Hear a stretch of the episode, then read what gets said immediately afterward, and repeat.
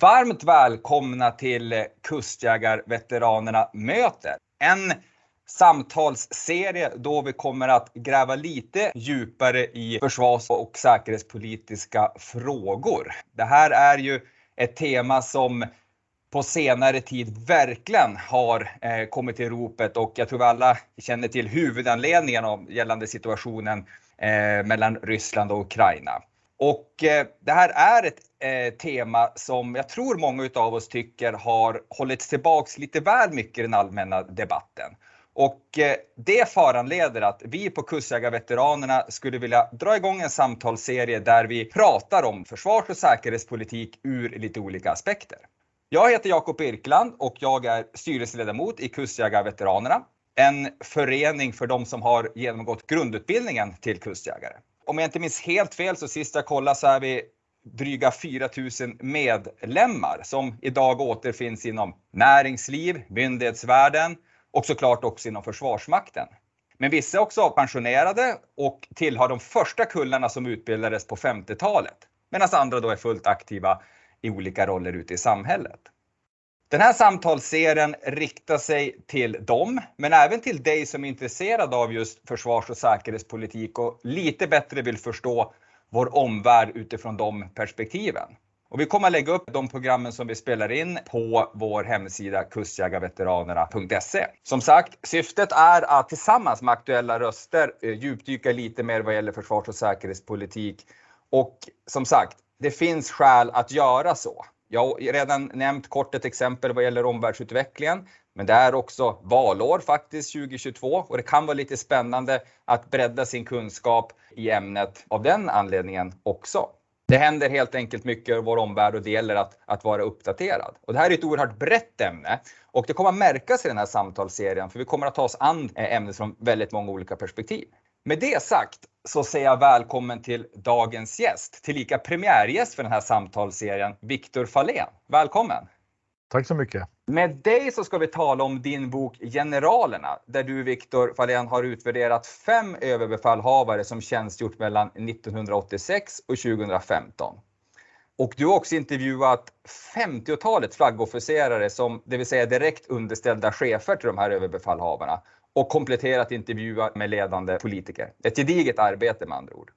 Och i boken kan man, skulle jag säga, verkligen finna svar på hur våra överbefälhavare under de här tiderna löste sina viktigaste uppgifter och vilka problem och utmaningar de ställdes inför.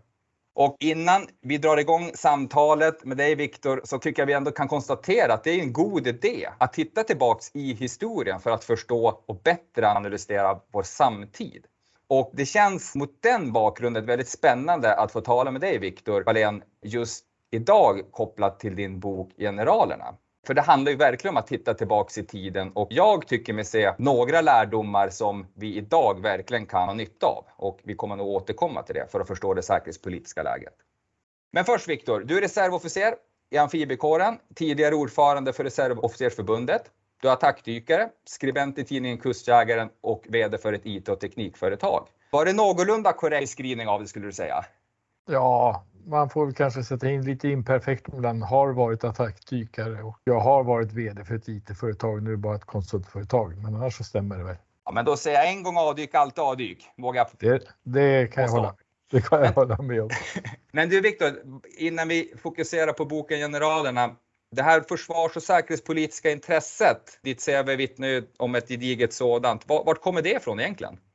Ja, jag vet inte. Jag, jag, fick ju förmånen att bli utbildad reservare inom kustartilleriet och sedan amfibiekåren och de har alltid varit högt skattade så att eh, jag har fått en väldigt eh, gedigen utbildning både på ledarskap men även inom olika funktioner. Och så har jag tjänstgjort en hel del, bland annat lagt upp övningar för, för eh, Försvarsmakten så att eh, det har gjort att man fått en stor eh, bekantskapskrets helt enkelt. Och då automatiskt har det blivit intressant. Jag har alltid tyckt att flyget har varit bäst för de kan ju skjuta fiender långt borta. Därefter så är flottan bra för de kan ju skjuta ner fiender på havet. Kommer de i land på Korsö då kan det vara svårt. Då måste jag göra någonting och det kan vara farligt. Så att man måste ha lite perspektiv på det där. Ja, Ja, men jag förstår. Men om vi zoomar in på din bok, alltså det är ett gediget arbete som har gjorts. Fem överbefälhavare, 50 flaggofficerare, det vill säga underställda chefer då till de här beslutsfattarna. Varför ett sånt här projekt? Ja, det gjordes en bok i Amerika som heter också eh, Generalerna och handlar om amerikanska armén och varför man inte avskedade dåliga generaler. Dåliga mm. generaler i krig förorsakar ju stor skada. Mm. Det gjorde man under andra världskriget eh, men däremot inte under Vietnamkriget vilket kostade mycket. Och okay. Eh, vi avskedar ju heller inte, eller vi entledigar heller inga generaler i Sverige och det kan ju inte vara så att alla är jättebra. Vad händer med de som inte är bra? Och då var det en, eh, en nära vän som sa till mig, du får aldrig de här ÖB att ställa upp. Mm. Och det är ju svårt att säga till en kustjägare någonting som är omöjligt. Det liksom triggar ju bara igång. Och, och då satte jag igång och till, till min förvåning så ställde alla gärna upp. Ja, men det är otroligt, det är en bedrift bara det. Att få de här äh, personerna med den här kompetensen och informationen att reflektera kring den, tänker jag. Ja, nej, men de, de har ju som du varit inne på tidigare varit låsta i vad de vill berätta och desto äldre de blir desto mer frispråkiga blir de och jag har ju kontakt med flera av dem fortfarande, de som, som mm. lever. Så att eh, jag har ju försökt att, att ge deras bild av sin situation. Men om du skulle vilja kort nämna vilka generaler det handlar om och sen lägga ut texten lite kring syftet med boken. Du har varit inne på att det har skrivits amerikansk motsvarighet och det finns några anledningar till det. Vilka pratar vi om och varför en bok i Sverige egentligen då? Ja, för det första så finns det ingen som har skrivit om nutida generaler. Man skriver gärna om tidigare generaler, så perioden är mellan 1986 och 2015 och det är då fem stycken. Det är Bengt Gustafsson, eh, det är Ove Victorin, Johan Hederstedt, Håkan Sörén och Sverker Göransson. Eh, och då har det här spänt över en, ja, från kalla kriget till nästan det moderna kriget då, eller den nya situationen. Eh, och det har ju varit helt olika förutsättningar eh, för de här människorna. Så att jag har utgått ifrån dem, men då har det ju varit intressant att höra vad deras chefer tycker om dem. Så därför har jag haft förmånen att få intervjua flera försvarsmi eh, eller försvarsminister, regeringschef och statssekreterare för att liksom förstå vem är det som bestämmer det hela. Men om vi Ska vi inte börja eller ta den frågan nu? Vem, vem, hur, hur har makt förflyttats över tid mellan överbefälhavaren i fråga och politiken? Jag tänker du lägger upp väldigt bra för att ta den frågan nu, för den tror jag väldigt många är intresserade över. Och hur, hur har det sett ut över tid? Vem, vem är det som kör egentligen? Ja, den frågan är ju inte riktigt klar än idag. Det, vi har en incident eh, och det var ju när, när U137 gick på grund. Då var statsministern väldigt involverad. Mm. Eh, däremot inte försvarsministern. Eh, då hade vi en samlingsregering också, då fanns det ju även Ullsten med. Så att eh, jag har en känsla av att fram till Ove Victorin, i alla fall i med Bengt Gustavsson, då tyckte nog generalerna att det är de som sköter kriget.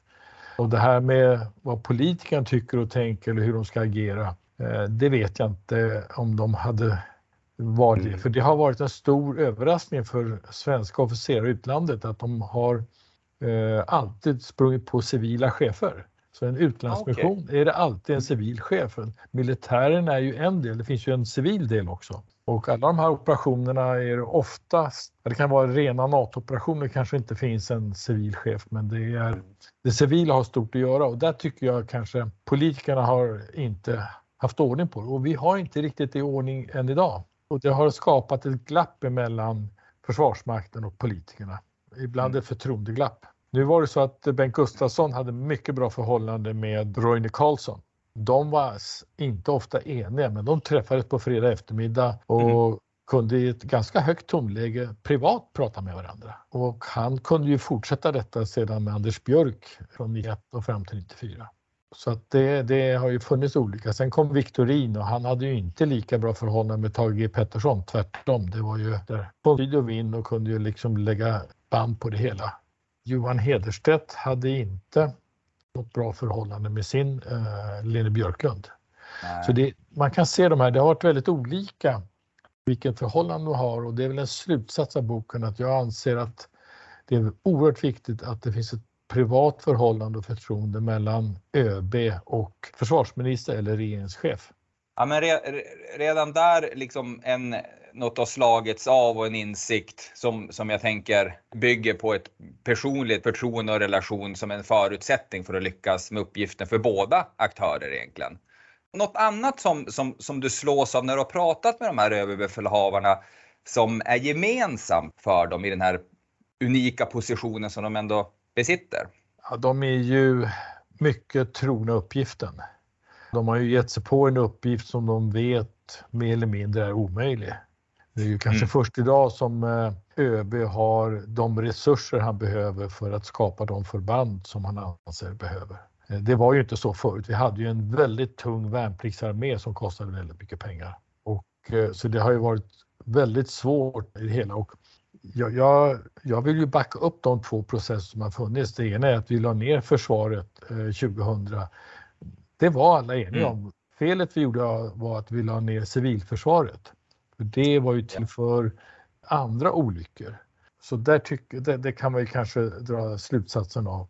Men, men eh, de har varit eh, de blir väldigt ensamma i sin position också. Är eh, alla underchefer, det finns ju flera som skulle blivit över och inte blev det, så man har ju en del människor runt omkring sig som, som kanske inte optimerar verksamheten. Det är ju en Generalerna är ju på det sättet bortskämda. De förväntar sig ett nytt jobb vart sjätte år och en stjärna till. Jag förstår. Mm. Så, så vi är inte riktigt duktiga på att ta hand om dem som inte blir ÖB. Många, tänker jag som lyssnar nu, vet ju formellt vad uppdraget går ut på att vara ÖB. Men kan du problematisera lite kring det? Vad, vad gör en överbefälhavare så att säga? Om man lägger ut texten lite grann i alla fall. Ja, en svensk ÖB är ju lite granna en eh, anomali på det sättet att det är inte så många som har ÖB. Man har en försvarsstabschef eller en styrkechef som svarar direkt under regeringen eller regeringschefen. Det finns i Finland, det finns i Amerika. Så ÖB är ju, och under sig har ÖB en insatschef. Så ÖB är ju både civil chef och driver så att säga firman Försvarsmakten. Men eh, hur han ska fungera i en krigssituation är inte riktigt klarlagt. Det låter ju sådär för en, eh, ett amatöröra så att säga. Ja, men eh, nu har man ju i den här regeringen tillsatt en utredning som man får upp en parlamentarisk organisation som ska hjälpa till regeringen och kallar det för krishantering. Men eh, vi har inte riktigt koll på det där än. Och därför så som det är nu är, menar jag på att det är den privata och personliga relationen mellan ÖB och regeringschefen. Den mm. fanns mellan Syrén och uh, Göran Persson. Det innebär ju inte att det var liksom en rekmacka för något sätt för, för ÖB. Men uh, det är en, jag tror att det, vi har inte haft krig så vi har liksom inte övat det här.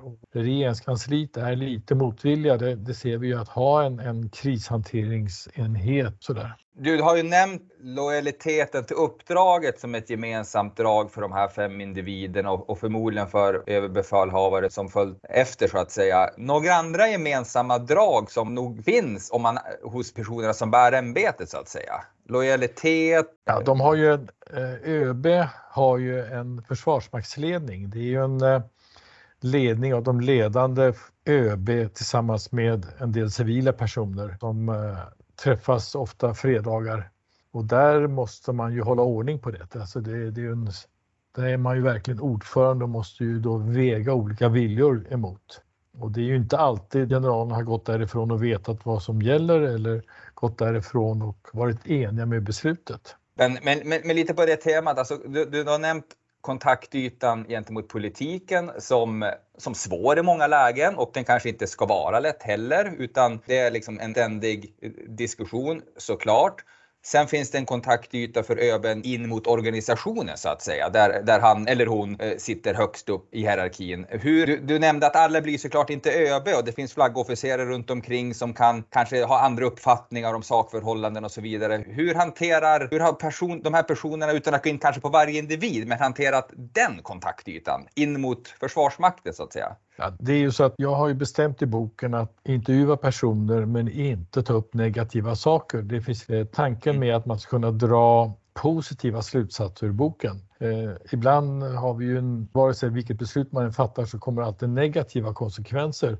Det har inte jag tagit upp i det hela, men eh, man kan ju konstatera att det har varit, inte varit lätt för regeringen att utse nya ÖB.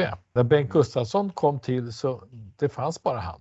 När eh, eh sedan Viktorin kom, ja, det fanns kanske någon till, men det var egentligen bara han som var tillräckligt kunnig, hade en sån bredd. Du måste ha en, när jag säger politisk kontakt så menar du måste förstå hur politiken fungerar. Det har inte med mm. partitillhörighet att göra.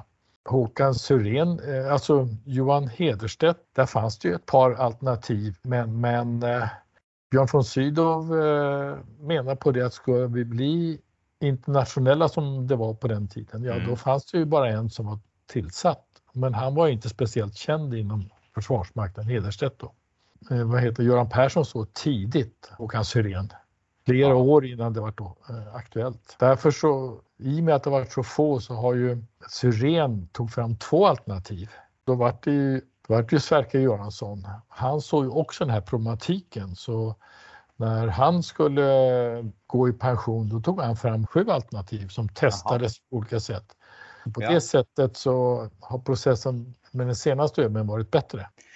Men jag tänker mig så här, en, en, en yrkesofficer, det, det, är liksom inga konstigheter att den personen vill göra en karriär och avancera i graderna, utöka sin kompetens, bredda sitt nätverk och, och i slutändan bli, bli ännu bättre på att, på att leda andra människor och lösa sin uppgift så att säga. De här fem personerna, givet det, är det karriärister i ett inslag av det också så att säga. Det är lite, lite fult ord i, i, i vår svenska kontext men jag vill på något sätt ändå i ordets positiva bemärkelse, är det den typen av kandidater som har sökt sig till de här sammanhangen eller är det de som vill, är, är, det, är det lojalitet som har styrt så att säga? Går det att reflektera? Ja, jag ska säga det, ingen utav, nästan ingen av de här människorna vet eh, varför de blev ÖB. Okej. Och, och, och, de vet heller inte vem som har tillsatt dem. I vissa fall har jag spårat rätt på det och hittat vem det var eller vilka det har varit. Så att det är, nej, mm. de är inte karriärister på det sättet som, som man kan tänka sig att de går över lik för att uh, komma dit. Uh, finns det någonting här så är det så att de som jobbar hårt på att bli ÖB, de blir inte det. Det, ja, är, det är mera, och det är det jag menar på att de är ju oerhört lojala statstjänstemän i det fallet. Skattebetalare tycker jag det är bra. Boken sträcker sig från en tidsperiod från 1986 till, till 2015. Jag menar det är två olika världar som vi pratar om 1986, 2015. Ett antal världar däremellan kan man säga. Hur har de resonerat kring, kring sin samtid? Har de haft, eh, har det bara varit eh, uppförsbacke och motvind eller har, har man kunnat hur, hur, reflekterar man kring sin, kring sin insats så att säga, rent generellt? Ja, det har ju varit varje ÖB har ju haft sina motgångar. Gemensamt har varit ekonomin. Staten har inte någon bra finansieringsform av Försvarsmakten. Det är den mest kontrollerade myndigheten i statsförvaltningen av olika orsaker. Och då hade vi ju värnpliktsförsvaret på, fram till 90-talet Sen hade vi försvarsgrenschefer som var starka fram till 95 då Försvarsmakten blev en myndighet. Men det tog egentligen sex år innan eh, de här generna hade gått ut eh, mm. och det slet ju Viktorin med då. Sen kom ju den här stora nedläggningen 2000 och mm. den eh, det är lätt att säga. Vi trodde vi kunde återta det på tio år. Det är en erfarenhet att det håller inte. Man måste se i statsförvaltningen vad fanns det för andra motiv. Eh, det fanns ingen fiende. Vi Nej. trodde allihopa då att ryssen skulle gå att hantera, men eh, vi gjorde en felbedömning. Jag, jag ska inte säga vi gjorde en felbedömning, vi var överens om det alla. Mm, Sen mm. Fanns ju de som, som skrek och sa vi ska inte lägga ner försvaret, men deras motiv var att vi skulle behålla det dyra invasionsförsvaret. Jag tror att det var nödvändigt att gå till ett yrkesförsvar på det här sättet för att mm. se var vi ska landa någonstans. När du pratade med, med de här individerna, var det något som överraskade dig? När du, du kände att eh, oj, vad, vad, vad, fick jag höra där för någonting? Det, det var spännande eller ja, något, eh, någon, någon händelse eller omvärldshändelse som har påverkat dem speciellt eller där de har känt sig kanske maktlösa, vad vet jag. Man kan ju alltid reflektera så här lite efterhand kring vissa situationer tänker jag. Ja, Håkan Syrén fyllde ju 70 här i måndags och uh, han uh, känner ju väldigt starkt för det här när han, han fick inte anställa de kadetterna som hade sökt till yrkesofficerlinjen 0304. Och han ringde upp Göran Persson, det, han gjorde det ibland och fick han inte ta på honom direkt så ringde Göran alltid tillbaka. Men ah. Håkan Syrén ville då påverka LAS. Men okay. det sa eh, Göran Persson till tvärnej. Det kan man ju förstå om en myndighet skulle få det här undantaget då hade ju Göran Persson tio myndigheter till på sig då. Där man skulle, mm. Så att, att eh, situationen räddades. De här, eh, de här kadetterna anställdes som reservofficerare. Då Just kunde de fortsätta och jag tror 50 procent är yrkesofficerare utav de där idag då. Så det är ju en sak och uh, Göran Persson han uh, fick ögonen på Håkan Syrén när, när uh, Syrén var chefen MUST. Då gjorde Håkan en fantastisk, har Persson berättat, föredragning om Irak. Och där tänkte Persson, där har vi vår nästa ÖB. Ah. Att, sen, att sen föredragningen ett år senare var åt helvete, det konstaterar ja. han också. Men sen, eh, Göran Persson var skicklig med att få sina människor eh, ditsatta utan att peka med handen. Utan det, ah. det, det gick eh, väldigt eh, smidigt till. Så att det har dykt upp en del sådana situationer. Finns det, men nu har vi ett helt nytt omvärldsläge som sagt. Ja, nästan kanske att det liknar mer det 1986 än det 2015. Det, det får andra avgöra. Men, men finns det någon lärdom som du har snappat upp när du har pratat med de här personerna som du skulle vilja nämna högt för, för dagens överbefälhavare i all ödmjukhet eller någon eller bara kanske sådär allmänt eh, publicera så att säga? När de... ja, nej, det är ju den här personliga kontakten. Det är en... Eh, mm. och, och, det låter lite, men man ska kunna träffas i mm. tjänsten men bara de två mellan fyra ögon och kanske ta sig mm. ett järn eller koppla mm. av, säga någonting som inte har med tjänsten att göra så man lär mm. känna hur de här personerna fungerar i olika situationer. För att eh, det måste, det kommer gå fort till och det måste finnas ett eh, gediget förtroende. Och mm. sen så är det ju så att en regeringschef får inte sitta i operationsrummet. Det måste finnas ett filter emellan den som leder händelserna så att man finns en, en, någon som sammanfattar det hela så inte den högsta chefen hamnar i smeten och sitter och, och är plutonchef plötsligt. Det har varit en del incidenter där eh, förra regeringschefen kom lite för nära händernas centrum och det är inte bra. Vi pratar med Viktor Fahlén som har skrivit boken Generalerna eh, där han utvärderar fem överbefälhavare som tjänstgjort mellan 1986 och 2015. Han har också intervjuat 50-talet flaggofficerare som då har varit direkt underställda chefer till de här överbefälhavarna. Också även kompletterat de här intervjuerna med ledande försvarspolitiker. Boken Generalerna, riktigt intressant läsning för den som också vill förstå det försvarspolitiska läget i Sverige idag, skulle jag vilja påstå. Du Viktor, vad handlar nästa bokprojekt om? Ja, jag har ju haft en mentor i professor emeritus Torsten Björkman och han vill ju att jag ska skriva en ny bok och ta med det jag inte skrev i den här boken. Det... men men äh, det, det tar väldigt lång tid att skriva en bok ja. och jag har varit försenad med boken. Det fanns personer som jag har omvärderat eller låtit omvärdera som mm. tyvärr inte finns kvar. Det som känns bra idag är ju att det är jag tror inte vi har haft ett bättre förhållande mellan politiken och eh, Försvarsmakten som vi har idag. Det, det eh, försvarsutskottet som styr försvarsdepartementet är kunniga. Mm. Vi har en aktiv eh, försvarsminister. Jag mm. tycker att, att eh, det finns ett förtroende för försvaret och det gäller nu bara att hoppas på att de kan hantera de resurser som finns. Sen är ju ingen som vet hur morgondagens krig ser ut. Jag är inte säker på att stora fartyg och uh, ubåtar är vår bästa. Flyget är ju det vi har. Jag tror att uh, ska man vinna krig då får inte fienden ha luftherravälde. Så jag tycker de, jag får en känsla av att de generaler eller flaggofficerare vi har idag är, är, på något sätt bättre än de som mm. vi hade då på den Just tiden. Man har Man har större kunskap om de politiska villkoren. Det är en större växeltjänstgöring ja. Bland, flaggofficerarna på UD, mm. så man förstår hur de tänker, och i regeringskansliet. Vilket jag tror är bra för alla parter. Men det är fortfarande eh, samma utmaning att uh, hitta en ny ÖB och där kanske ja, ja. regeringen ska gå ut tidigare än man har gjort tidigare. Men man tänker spontant från, från sidan här att oavsett vilken tjänst man ska tillsätta så är det alltid bra med, med ett antal kandidater som såklart i grunden är, är, är lämpade och har de formella kraven så att säga. Det ger en lite valmöjlighet helt enkelt. Ja, sen tror jag man ska peta den här pensionsformen att flaggofficerarna går i pension när de är 61. Mm -hmm. då, har de, då har de varit på jobb mellan fyra och sex år och är ju så att säga, då är de ju bäst. Vi började prata kort om att en liknande bok hade skrivits i USA. Jag tänker i USA, det är väl då man kommer igång när man är kring 60-65. Då har man 15 år kvar om man får fisk. Men, men, där har det ju blivit en stor förändring. Där, eh, där ryker flaggofficerarna eh, i flera steg för incidenter. Det har ah. funnits flera incidenter som man har ett helt annat, eh, eller man har ändrat systemet mycket. Ah. Vi har ju inte det i Sverige men på något sätt så tycker jag även Försvarsmaktens flaggofficerare bör de bör bedömas på vad man har klarat av och sen kanske de ska karriärväxla. Så att eh, de som inte fungerar eller inte klarar av jobbet, ja de kanske ska söka sig någon annanstans.